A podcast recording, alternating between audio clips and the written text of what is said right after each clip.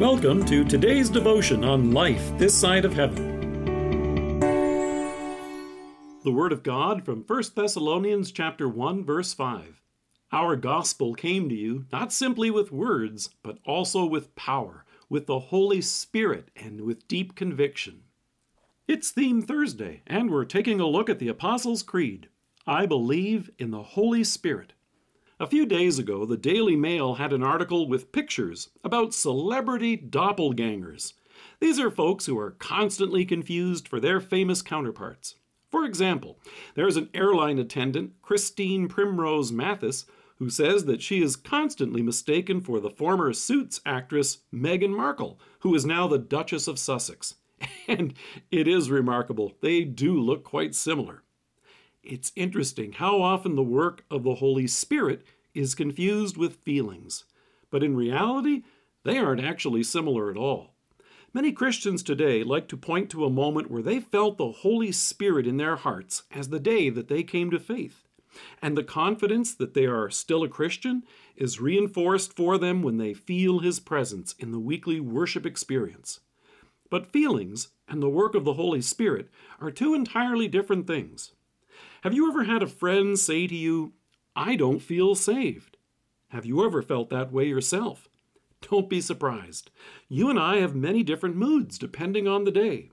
On a day like Easter morning, you may wake up and tell yourself, Wow, life doesn't get much better than this. I know that my Redeemer lives.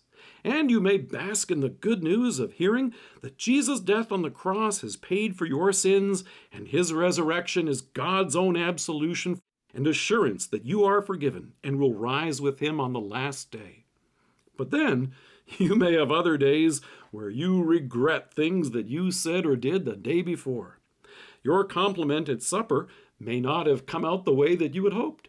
You may have wanted to compliment your husband or wife for their culinary skills and tell them, wow, every supper is even better than the one before. But somehow it wound up coming out like, Tonight's supper was a lot better than the one yesterday. Ooh, ouch.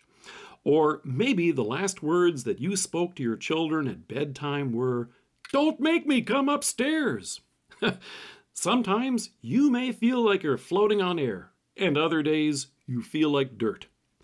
Thankfully, your salvation is not based on whether you feel saved. If it were, then salvation would be like riding a roller coaster. One minute you feel saved, the next minute you don't. The Holy Spirit doesn't direct you and me to our emotions for confirmation. He takes the spotlight off of us and points it to Christ on the cross, and He directs us to His Word. Your salvation is a fact. Whether you feel saved or not, Christ died for you. Faith lays hold of this concrete reality and trusts in God's forgiveness that comes as a result of it. There are some days when you and I aren't going to feel particularly good about ourselves.